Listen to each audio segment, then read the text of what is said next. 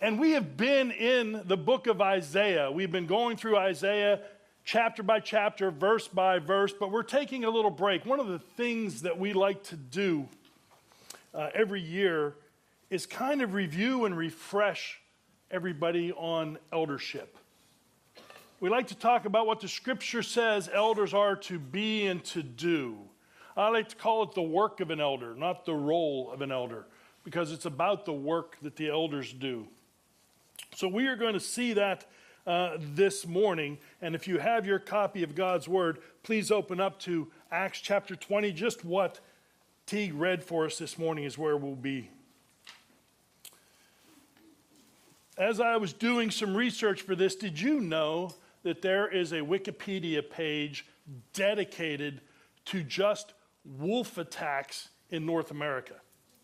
It, it's true. It lists out all of the wolf attacks, whether they were fatal or non fatal, that occurred in North America. Long list of them. You can go through. In fact, the oldest one dates back to 1761, uh, and it mentions Daniel Boone being attacked by wolves. And we have that record. And it's fascinating. And beyond that, there's a link there on that page that actually has a list of all known wolf attacks around the world. That one dates back to the 1340s. And you can see these wolf attacks that have occurred everywhere in the world. And I, I found that fascinating, number one, that someone would take the time to compile that list and then to make it available. But for the sermon, I'm glad they did, because we're going to talk about fierce wolves attacking. But you know, one of the things that I noticed when I was going through that, that long list I learned that most of the, especially the lone wolf attacks, were against the vulnerable. The wolves attacked children, uh, women, and those who were alone. Now, don't get me wrong, there are certainly stories of attacks against men and even against armed men, but that was highly unlikely when the men were in groups of three or more. There's one story of three men being attacked by wolves at night, and they all escaped, and reportedly killed 27 of the wolves that had attacked him that night. And when the descriptions were provided, often what would happen after an attack is a group of men from the village would get together and hunt down the wolves to get rid of the wolves because the wolves were so fierce and so dangerous. The wolves had no interest in going head to head with a group of men hunting them. And I also noticed the purpose of the attacks. When the wolves attacked, they attacked with the purpose to devour, to completely destroy. And as gruesome as that sounds, the wolves were not interested in just distracting people or scaring them or taking just one bite.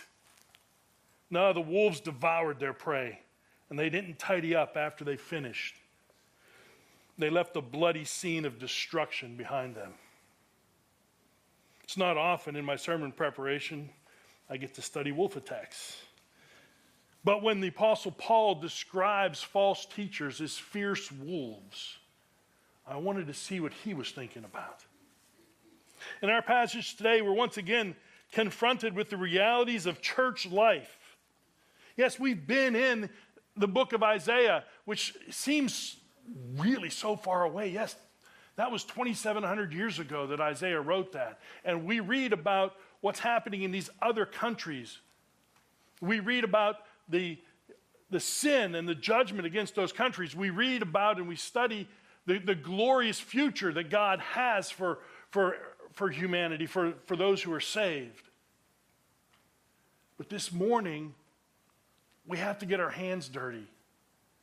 See, we have to get into the trenches of church life today. See, we're going to have to go and we're going to have to talk about the things this morning that aren't the pleasant things in church life. And I don't want anybody to be discouraged because we're not talking about the joy of Christian life. We're not talking about the glorious things that we could be talking about, but we're talking about what really happens in the church. And we're going to talk about why elders are so necessary and good elders, especially, so necessary from that. We're going to once again here wade through the muck and the mire in the trenches of daily Christian life.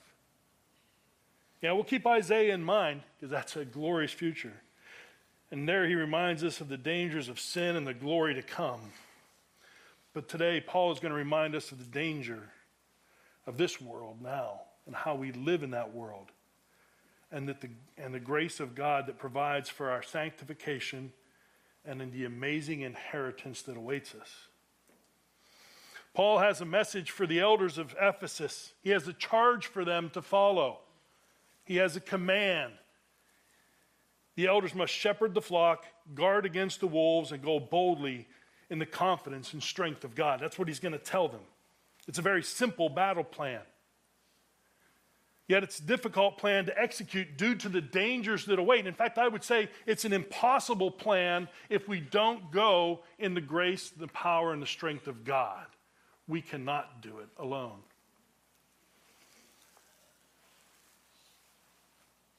So Paul crafted his message to the elders at Ephesus carefully. And although he was talking to elders, these were not all paid professionals that had full time ministry. Don't think of it that way. This is a group of men that included uh, the men who had regular jobs, probably had families. They would work 40 to 60 hours a week at whatever vocation they had to provide for their family, and then they would work more hours to serving the church and to serving Christ through their service to the church. One thing they had in common, these men, was a deep vested interest in the life of the church of our Lord Jesus Christ. They loved and they served the local church. So, Paul, knowing the dangers, he envisions for them the kind of person that it takes to shepherd, to guard, and to trust God in their work. This person has to be well rounded. They have to be committed to, to doctrine and to the Word of God. And yet they also have to tenderly shepherd the people. And not just pray for them or counsel them, but to really feel their needs and carry their burdens. He also had to defend against predators because the predators are out there. Paul doesn't envision a shepherd sitting on some picturesque hillside playing his fruit, flute while, while little fluffy white sheep frolic around on the hillside around him. That's not the shepherd's life. The shepherd is looking for the dangers. The shepherd is looking for the predators. The shepherd is looking for those that are going to attack the flock. These are the hunter killers who want to devour the sheep. And finally, this kind of person has to be completely dependent on God for everything. They could have no confidence in themselves. They must only have confidence in the God of the universe. So, as Paul writes his messages, he crafts his message, he does something interesting with it. He kind of bookends his message with a call to imitate him. So, at the very beginning, we see he's going to describe his, his own work and he's going to say, You know it. You've seen it. I was with you. You can testify. You were able to observe this. And at the very end, he's going to again describe himself for the purpose of imitation. So Paul knows that New Testament leadership is about being an example. So Paul says, imitate me. He bookends it with, you know. And then he describes what he did. He's saying, let me tell you what it looks like. So it's important that there is no credibility gap between what you say and how you live. And in between those bookends, Paul is going to describe his motivation for ministry. What makes him press on? What makes him go forward in the light of what we're going to see? And then finally, he has his charge to the elders. And after that, there's the tearful goodbye. So let's begin in verse 17. We're going to kind of set the scenes. Verse 17, the beginning of verse 18, it says, Now from Miletus, um, uh, he sent to Ephesus and called the elders of the church to come to him. And when they came to him, he said to them, You see, Paul was on his way to Jerusalem. You see, we can look back in Scripture, and especially in Corinthians, and for those in my home group who spent two years going for, through 1 Corinthians and 2 Corinthians, this better be familiar. I'm just saying, we spent two years on this.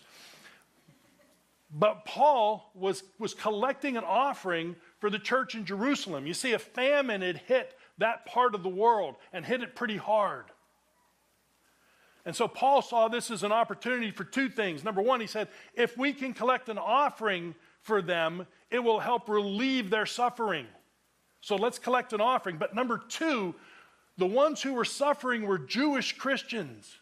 And he knew that there was kind of a little bit of a divide between Jewish Christians and Gentile Christians that should not be there.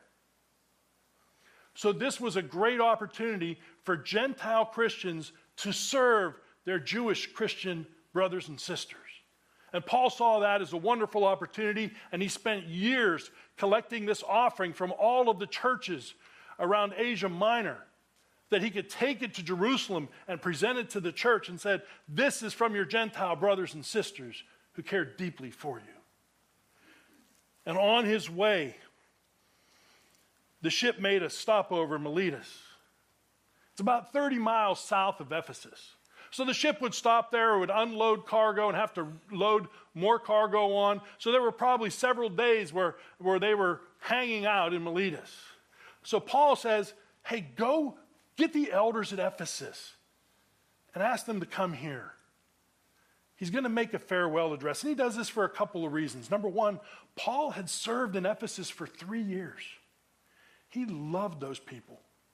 That was a church he planted, and he loved them dearly. And he wanted to see them again, but also he knew through the Holy Spirit that he would not see them again. This is his last chance to speak to them face to face, to speak to them directly, to encourage them, and to show them his love for them.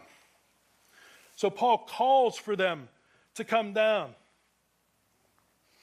And he sends, sends for the elders now, the term elder identifies them as pastors, but the emphasis is really on spiritual maturity. And while the term overseer describes their function, all three terms, elder, pastor, and overseer, are the same office, same person, same function. So he's calling for the elders, who are the pastors, who are the overseers, to come. And when they arrive, Paul shared what was on his heart. And he began by saying, you yourselves know.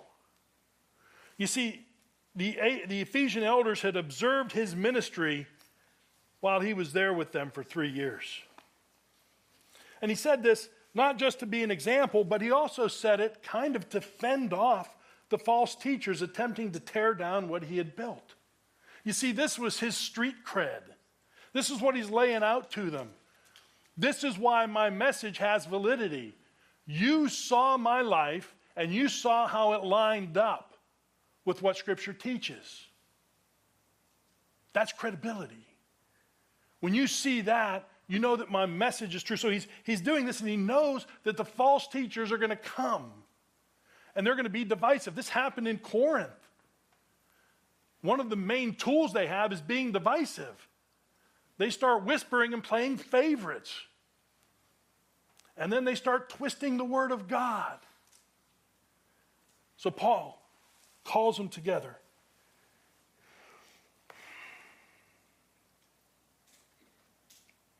Paul had to continually defend the gospel and his ministry. And he knew that the false teachers would come. But the purpose of this was not an either or to just be an example or to defend his credibility, but it was a both.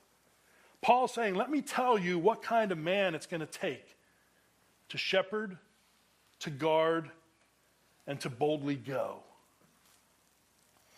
So while Paul doesn't directly say, imitate me, he's actually doing that same thing. This isn't unusual for Paul when he says, You yourselves know how I lived among you the whole time from the first day that I set foot in Asia. In 1 Corinthians, he says, For though you have countless guides in Christ, you do not have many fathers, for I became your father in Christ Jesus through the gospel. I urge you then, be imitators of me. Again in 1 Corinthians 11, be imitators of me as I am of Christ. Philippians, brothers, join in imitating me. And keep your eyes on those who walk according to the example you have in us. 1 Thessalonians, and you became imitators of us and of the Lord. 2 Thessalonians 3, for you know yourselves how you ought to imitate us. 1 Timothy, let no one despise you for your youth, but set the believers an example in speech, in conduct, in love, in faith, in purity. Why would you set yourself as an example? So that people would imitate you, so they would do what you're doing. Remember, New Testament leadership is about being an example. So Paul is laying that out. He wants them to imitate. In Hebrews, it says, Remember your leaders, those who spoke to you the word of God. Consider the outcome of their way and imitate their faith. Peter says, Be examples to the flock. We are called to be examples. And Paul wants the Ephesian elders to imitate him. And being an example is a great instructional technique. So, years ago, in the mid to late 80s, I joined the Air Force. I wanted to be a pilot, but I wore glasses, so that was off the table. But they would let me go to navigator school, and I thought that at least gets me in an airplane. So I will go to navigator school. And we started the book learning of what it means to be a navigator. And then it came time we had to learn about the flying aspect of it. And we began flight training. And our flight training consisted first of this little airplane, a little side by side jet trainer called the T 37. Some people refer to it as the converter because it converts jet fuel directly into noise. But it was a little jet trainer that we had. And on my very first flight, I had a lieutenant colonel instructor pilot that was going to instruct me. And here I am, a little second lieutenant, haven't even had my, my butter bars. That's the gold bars the second lieutenant wears. Haven't even had them for a year yet. I've got a lieutenant colonel who's going to be my instructor, and I'm wondering, how's this going to go? I really don't know anything yet. This could be a rough ride. Let's see what happens. Well, he got us through the checklist. We got the plane going, got airborne. And once we got airborne and got to the training area, he started teaching me how to fly the jet. And I'll be honest with you, it's not that hard. Do this with a stick, trees get bigger. Do this, trees get smaller. Do this, they go that way. Do this, they go that way. How hard can it be, right? So, but he's teaching me how to fly the airplane, how to climb, how to descend, how to turn, how to you know, maintain heading. And I thought, well, this is unusual. This is pilot stuff, not navigator stuff. But then what he did was he had me fly the airplane, and he was the navigator. And he began acting like the navigator. He watched the altitude. And if we were too high, he would tell me that we're too high. Get, you know, get back on altitude. If we got left of course, he'd say, come right. We got to get back on course. He played the navigator. Are we too slow or too fast? Whatever a navigator would do is what he did. It was outstanding training. I actually got to see what a navigator would do. Now, it, everything that I had in book learning, you could think one thing or the other, but now I had an example of what a navigator did. The Apostle Paul is saying, My life is your example. You've had some book learning, but you need that example and follow what it means. So he now is going to walk us through five characteristics of his ministry that he wants us to, to follow. He begins verse 19 serving the Lord with all humility and with tears and with trials that happened to me through the plots of the Jews. He begins by reminding them that their, their ministry is a ministry of service. And he reminds them who they serve. You see, the ministry of, uh, to Paul was serving the Lord. And that's what we do. The men and women who greet people at the door on Sunday morning are serving the Lord. The women who serve behind the hospitality table are serving the Lord. Everybody involved in ministry here is serving the Lord. And we have to keep that in mind that that's who we are serving. In Ephesians 6, Paul reminded them that even to their employers, he said, You're not just merely employees serving your employers, but we serve God through our work. In Colossians 3, he reminded them, Is the Lord Christ whom you serve? So Paul would tell them how to serve. First, with humility. And I got to quote this guy, John Chrysostom, one of my favorite, the golden tongued early church leader, great speaker. And this is what he said about humility humility is the root, mother, nurse, and foundation of all Christian virtue. You start this with humility. Why? You see, humility is the opposite of pride. And pride is dangerous to any ministry.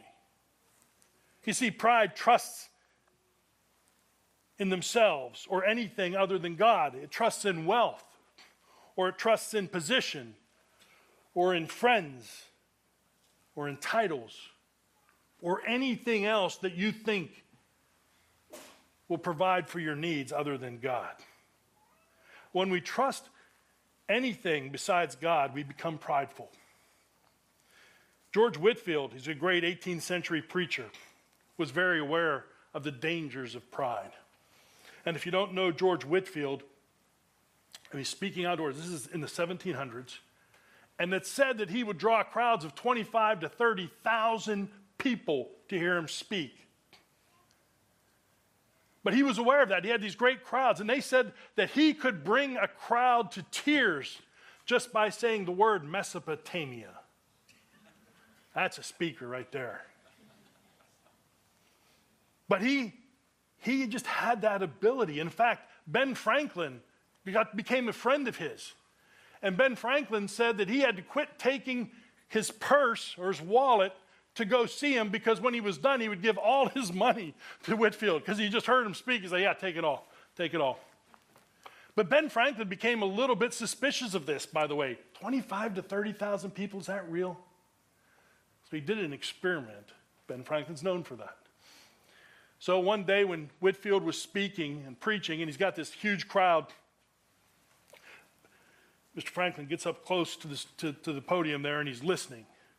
And as Whitefield is speaking, he just kind of slowly moves to the back. And he's counting his steps. And he's like, Can I still hear him? Can I still hear him clearly? And, and what he does is he walks back to where he couldn't hear him clearly anymore, did the calculation, did the math of how much square footage was covered by the voice of George Whitefield, and then calculated the number of people that you can have per square foot or square foot per person, and actually came up with a number 25 to 30,000 people could hear George Whitefield speak. You can imagine in, this, in the 1700s how that could make you prideful. That you were known as that type of speaker. People came from all over. I actually have a copy of a diary of an, of an ancestor of mine from that time, and she was a young girl at the time, probably around 12 to 14 years old at the time, and she wrote in her diary that George Whitefield had come.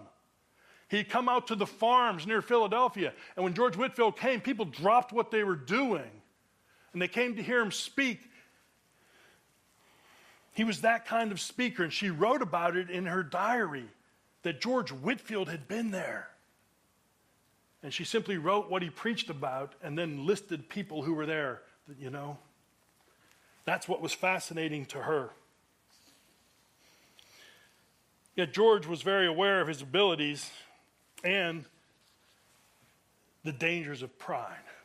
So when someone approached him after a sermon and used words like, that was wonderful, or you were so eloquent, or whatever words of flattery they would use, he would reply, I know. The devil told me just that as I was stepping down from the pulpit.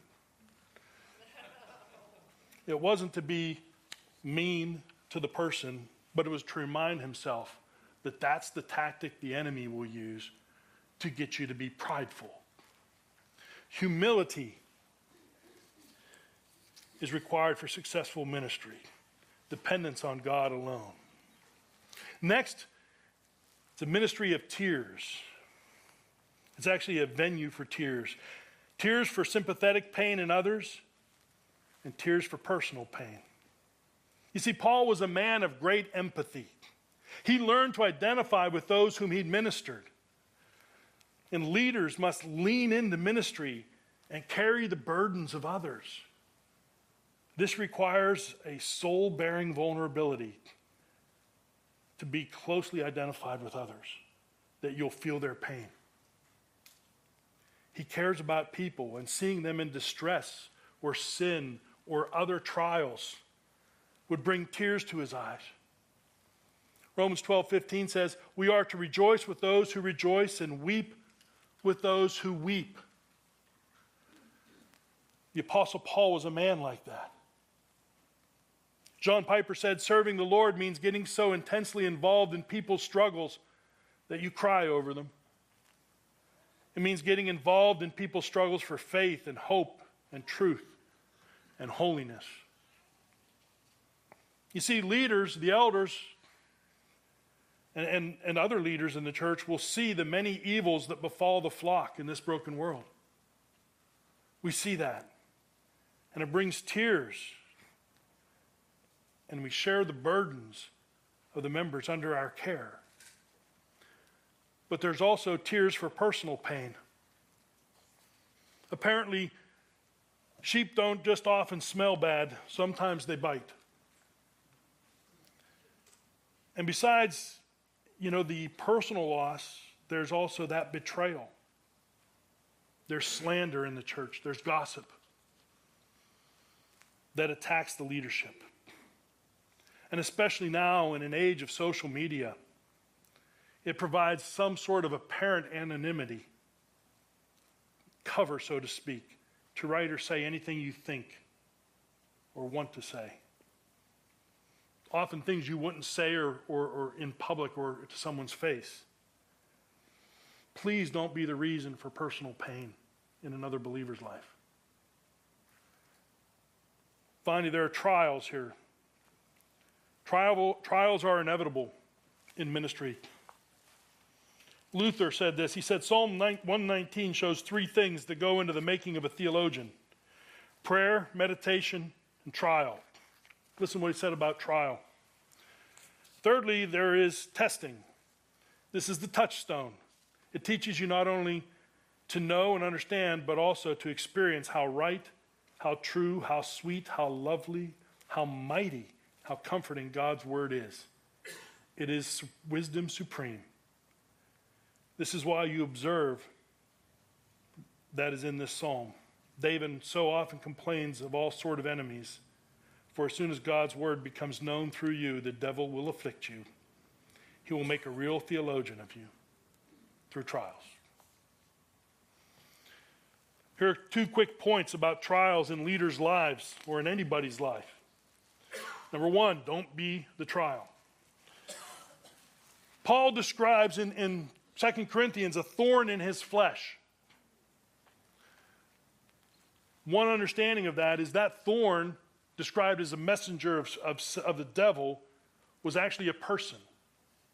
It was that troublemaker, that person that just constantly attacked Paul over and over again. Don't be that type of person.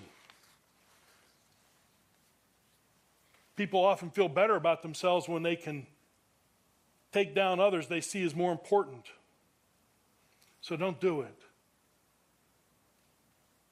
Get rid of, avoid, slay, slander, gossip, and backstabbing. If some of you, if someone has an issue with an elder, go to the elders, not to others. If you hear someone griping about anyone else, lovingly correct them. You see, this is the stuff that destroys ministries. This is the stuff that destroys unity. We call it redemptive relationships, where we care so much about one another's holiness that even if we see them in sin, we'll call them out because that's what's best for them. Number two, the elders will disappoint you. Elders, too, are fallen flesh. And we will have to make decisions that people will disagree. It's just that way. We often don't have the luxury to make no decision at all. So when the elders fail or disappoint you, go to them. By the way, this recently happened here at this church. We had somebody and he handled it perfectly. He had an issue with the elders and he sent an email to all the elders. But in his email, he, he included really two things that were very important. He said, Number one, I'm not going to anyone else, I'm coming to you alone. He's not going to gossip, he's not going to slander, he's not going to mention it to anyone else. I'm coming to you alone. And number two, whatever you guys say, I'm good with. I'm bringing this to you. This is my concern, but I'm good with what you, what you guys decide. Wow. That's how you do it. By the way, we corrected what we did. We, we, we made some corrections to it.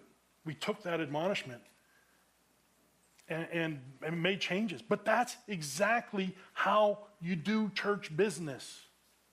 That's church business done well. We're not perfect, we will make mistakes.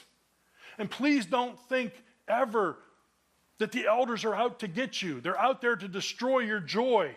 They're out there to withhold something that is better for you. That's a lie coming from the enemy. That's what the devil told Eve in the garden. Did God really say that? No, God, God's keeping something from you.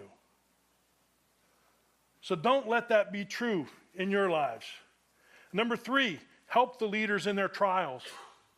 Leaders go through trials. Help them. First, best way, pray for them. Best thing you can do. Secondly, don't exasperate negative feelings or cause the elders to sin. Don't say something like, oh, yeah, he is a real jerk, you know? And by the way, I've also heard him say these things. And you tell that to the elder, you're, you're making it more difficult for the elder. That's not how you help somebody who has been wronged. Somebody who has been offended, you don't help them that way. Remind them of Christ's call to grace, forgiveness, and peace. That's what you do. Next, we see ministry of the word, verse 20. And he's reminding him how I did not shrink from declaring to you anything that was profitable and teaching you in public and from house to house. Paul was faithful to the ministry of the word.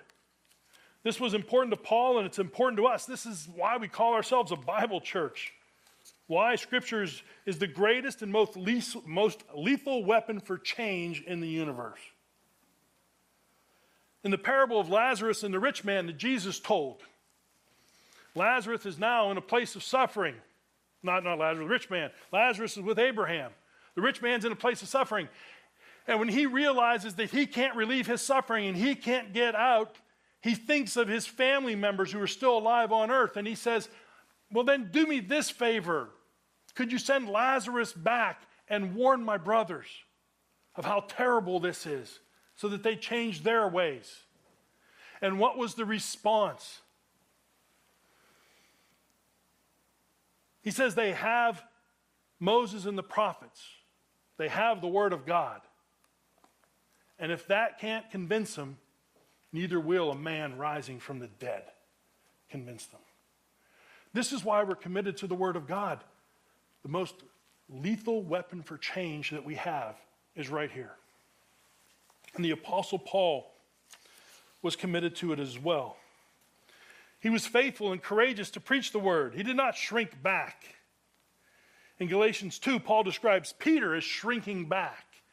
Remember in Galatians, Paul went and he was eating and, and enjoying time with the Gentile believers, but when the Judaizers, the, the Jewish Christians came up, Paul quit hanging out with the Gentiles for fear of them. He shrunk back from his ministry for the fear of people. We are not to shrink back.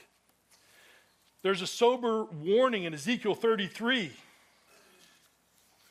says, So you, son of man, I have made a watchman for the house of Israel. Whenever you hear a word from my mouth, you shall give them warning from me. If I say to the wicked, O wicked one, you shall surely die, and you do not speak to warn the wicked and turn from his way, that wicked person shall die in his iniquity, but his blood I will require at your hand. But if you warn the wicked to turn from his way, and he does not turn from his way, that person shall die in his iniquity, but you have delivered your soul. See, we are not to shrink back from the ministry of the word.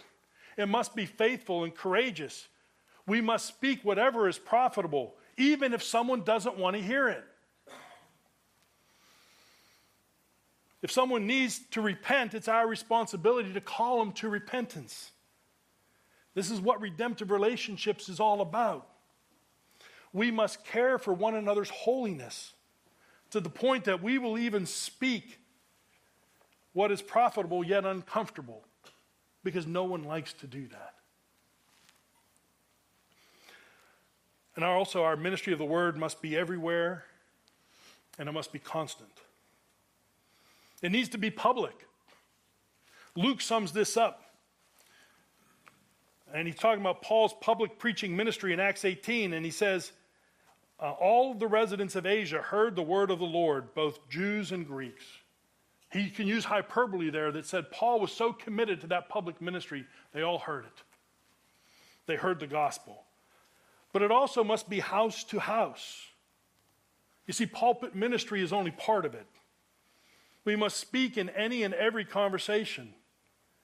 Colossians 3, Jared often reminds us of that from the pulpit. It says, Let the word of Christ dwell in you richly, teaching and admonishing one another in all wisdom, singing psalms, hymns, and spiritual songs with thanks, uh, thankfulness in your hearts to God.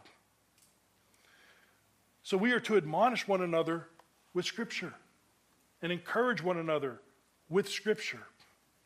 And then finally, Paul's going to recall his evangelism. His concern for the lost was so great that he cried out, Woe is me if I do not preach the gospel. 1 Corinthians 9. We are, call, we are to call people to repentance and to faith. To repent is to change your mind or your purpose, it's changing direction. A 19th century theologian describes it as a gracious power bestowed only on the elect, by which they lay aside the life of sin and busy themselves with righteousness. So that's what it means to repent. But it's not just a turning away from sin, we have to turn them to Christ. There's only one way to heaven through Christ Jesus. Jesus said, I am the way, the truth, and the life, and no one comes to the Father except through me. And he meant it. Christ alone saves.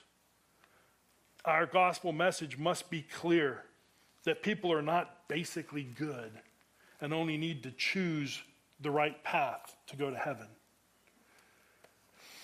No, we are sin sick people through and through. We, are, we were sinners stuck in the realm of sin and death, unable to save or rescue ourselves. And only God can pluck sinners from that realm and give them new life. And that's only through Jesus Christ. Our gospel message repent and turn to Christ must be what we preach. Next, Paul gets into his motivation for ministry. They couldn't observe these about Paul because they were his motivation. But Paul, number one, he says, uh, verse 22 says, And now, behold, I'm going to Jerusalem, constrained by the Spirit, not knowing what will happen to me there, except that the Holy Spirit testifies to me in, that in every city uh, in every city that imprisonment and afflictions await me. But I do not count my life of any value, nor as precious to myself, if only I may finish my course in the ministry that I received from the Lord Jesus to testify to the gospel of the grace of God. Paul trusted in God's perfect plan. He was bound in the Spirit, meaning he was obliged to obey the Spirit. He had committed in his heart that he would obey the Spirit. I, have told this before, but uh, years ago when I was a youth leader in Omaha, Nebraska, I took the youth to a conference, and on Friday night, the, the, the speaker had encouraged all the youth to, to spend some quiet time with God, to have devotions with God on a daily basis. And we got back to the church that we were staying at, sleeping down in the basement on sleeping bags on the floor. And this young guy, he was like eighth grade at the time, his name was Peter, came up to me and he said, Are you going to get up early to have devotions? And I said, Yes. I need to wake everybody by seven, but I'm getting up before that. I'm going to get up at six. And he said, Will you wake me up? And I said, I would gladly wake you up at six if that's what you're going to do. And then his next words Sometimes my mom has to come in two or three times to wake me up because I don't wake up right away. And I said to him, I said, You need to decide right now. Right now, are you getting up at six or are you sleeping until seven? And he said, I'm getting up at six. And the next morning, when I said, Peter, it's time to get up, boom, he was up and having devotions.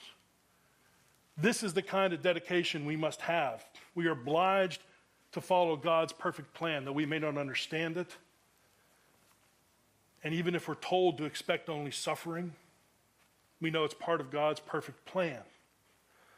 I'm reminded of the charge to Isaiah, the great scene in heaven who will go for me? And when Isaiah accepts, he's later told, oh, by the way, you're going to have years of fruitless ministry the people won't listen. So why go? Because it's part of God's perfect plan. That's why. So we walk according to plan. His plan means we walk in faith, one step away from the unknown. Yet we walk boldly and bravely, trusting God, the God who created the universe, the God who had no beginning. Next, we see that to Paul, faithfulness is more precious than life. Paul said he can do this ministry because he counted his life as nothing. Solomon would remind us in Ecclesiastes that all is vanity or vapor. So, what is important? What do we do? It's what we do for Christ. All else is hay, wood, and stubble. In my family history, I often quiz my, my family members, nieces, and nephews, and I quiz them about my fourth great grandfather, John Caskey, who lived in the 17 and 1800s in Pennsylvania. And I'll ask them, I said, do you, know, do you know what he used to do for a living? And they'll say, No. And I'll say, Neither do I. But you know who he married? And he's like, No. I said, Neither do I. But do you know what his dreams were? What his aspiration, what, what was just so dear to him was? They're like, No. And I said, Neither do I. My fourth great grandfather lived 200 years ago, and I can't tell you anything about his life except his name and where he lived. Only that which is done for Christ will be eternal. Everything else is hay, wood, and stubble. Faithfulness is more precious than life. And for those who are aging and suffering the consequences of aging, I encourage you as well. If God has kept you here, there is a purpose.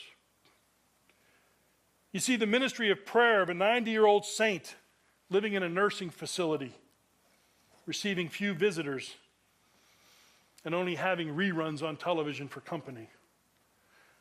Their prayer ministry is just as valuable in God's kingdom as someone cutting through jungle thickets to share the gospel with an unreached tribe somewhere. If God has kept you here for a purpose, that purpose is for His plan and we remain faithful. You never run out of purpose in God's economy. Remain faithful. And then finally, his final motivation is the enormous consequences of ministry. You see, elders must never speak only what is pleasing to the flock and tickling to the ears. We preach expository sermons, book by book, chapter by chapter, verse by verse. We're going through Isaiah now, and even though we take breaks, we're in Scripture. We preach the whole counsel of God. And as an example, I've been asked several times, if not many times over the years, why do we preach on eschatology when it's so controversial? That's a question I've received. See, there are plenty of other non controversial topics we could cover. There are needs elsewhere addressed by Scripture. Why do we focus on eschatology? Well, because that's what's in the Word of God when we get there. See, it's part of the whole counsel of God. 2 Timothy 3:16 says all scripture is profitable for teaching, for reproof, for correction and training in righteousness. And that includes eschatology. We preach the whole counsel of God. Why? So that we don't have the blood of anyone on our hands. That's the consequence. As Ezekiel was warned, if we fail to warn people, if we fail to warn you, you are the flock that has been given to the elders here. You are the one under our charge, under our care. If we fail to, to, to give you the entire counsel of God, your blood could be on our hands. So we will not withhold. There are certainly passages we'd be more preferable to skip over or to just quickly pass by. No, we need to focus on those because it's part of the counsel of God. Next, we get to the charge to the elders.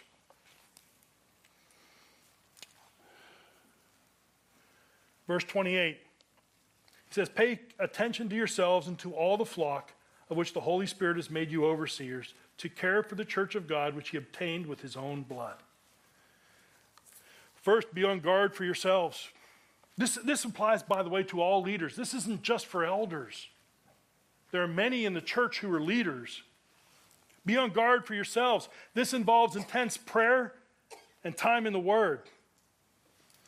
Writing of a Puritan, he said, A minister that uh, may fill his pews, his communion roll, the mouths of the public, but, but what that minister is on his knees in secret before God Almighty, that he is and no more.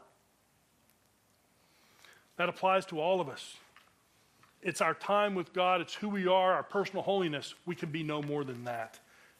Take care, pay careful attention to yourselves. And what we are to do here is to shepherd the flock, to care for the flock. You are our responsibility. That means we need to get to know you. And as we're in a larger and larger church, that's more and more difficult, which is why we have other leaders, small group leaders, and others to help. But we are to shepherd the flock that is that is among us. And the next is to guard. Paul says this He says, I know that after my departure, fierce wolves will come in among you, not sparing the flock.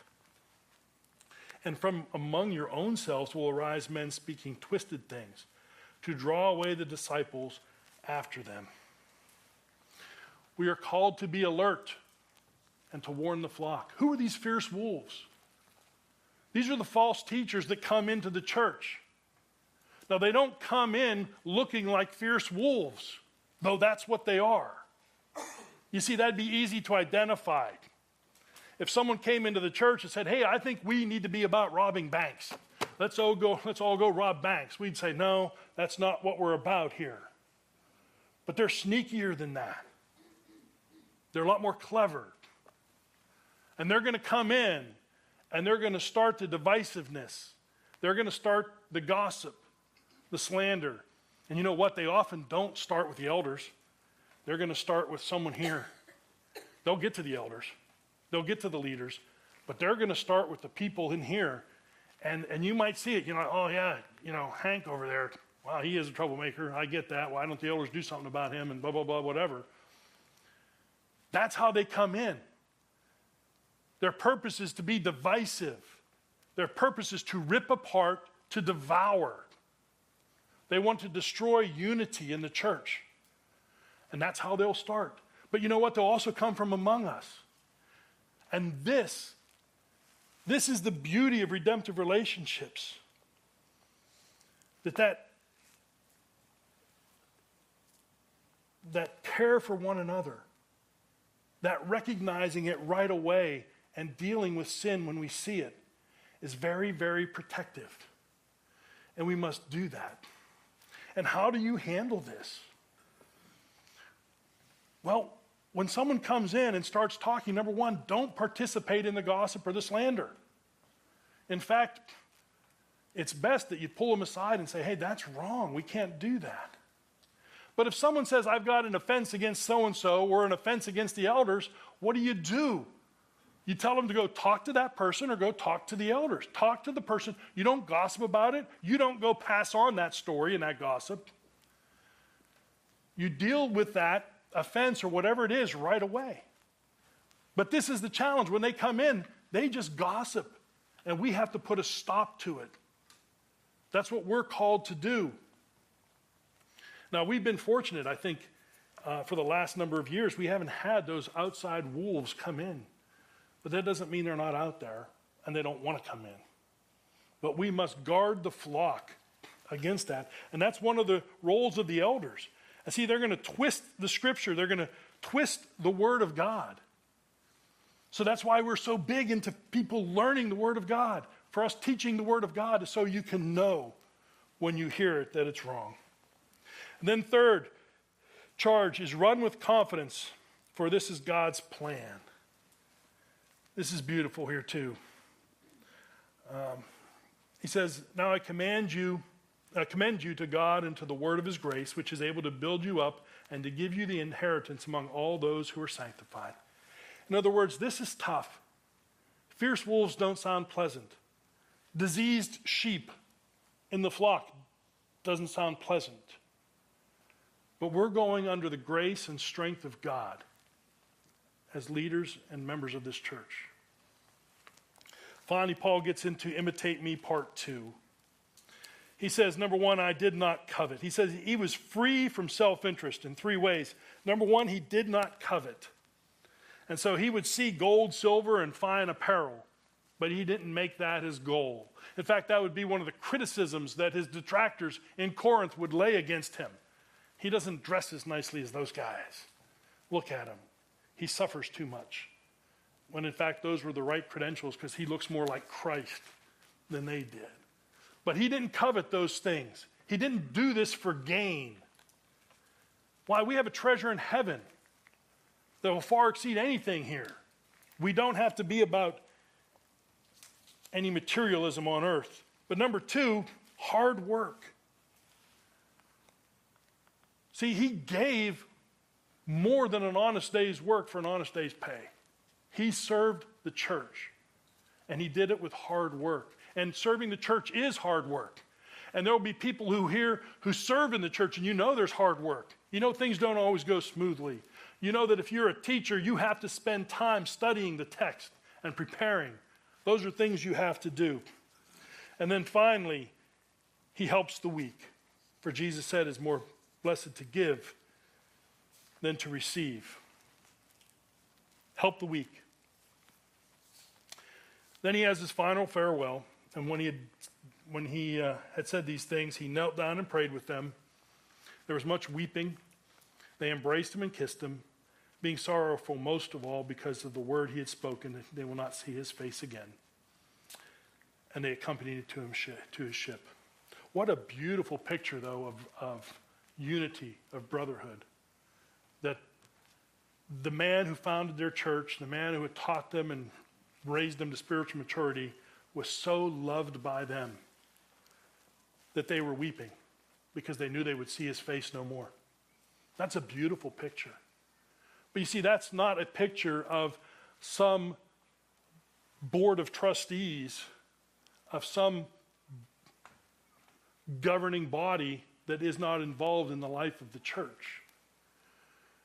That's why we call it the work of an elder, because the elders are involved in the life of the church. That means we're down in the trenches, in the muck and the mire,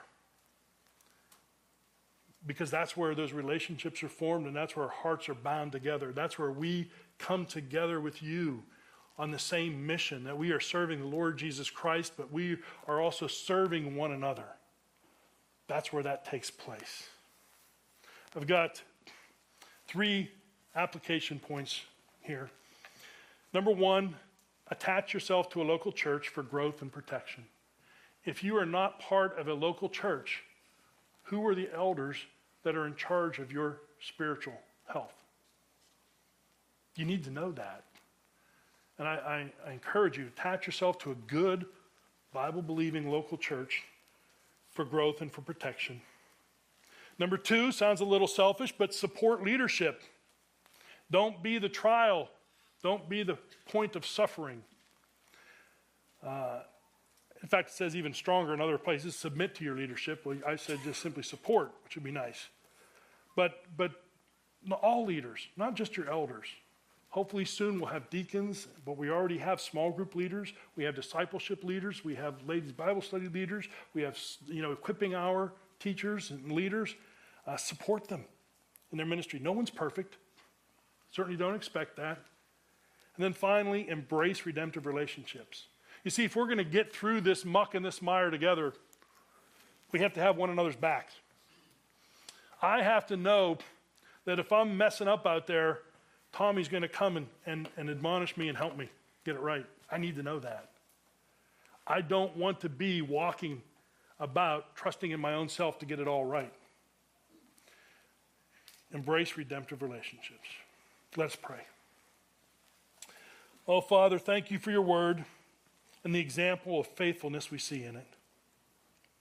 Grant to the elders and the leaders of this church faithfulness and courage so that we do not ever shrink from the ministry of the word and expositing the whole counsel of God. Guard us from fierce wolves. Teach us all to be on the guard and to protect one another. Keep sin, especially gossip and divisiveness, away. And let the blood of no man be on our hands for failing to do your work. We pray this through the Son and by the Spirit.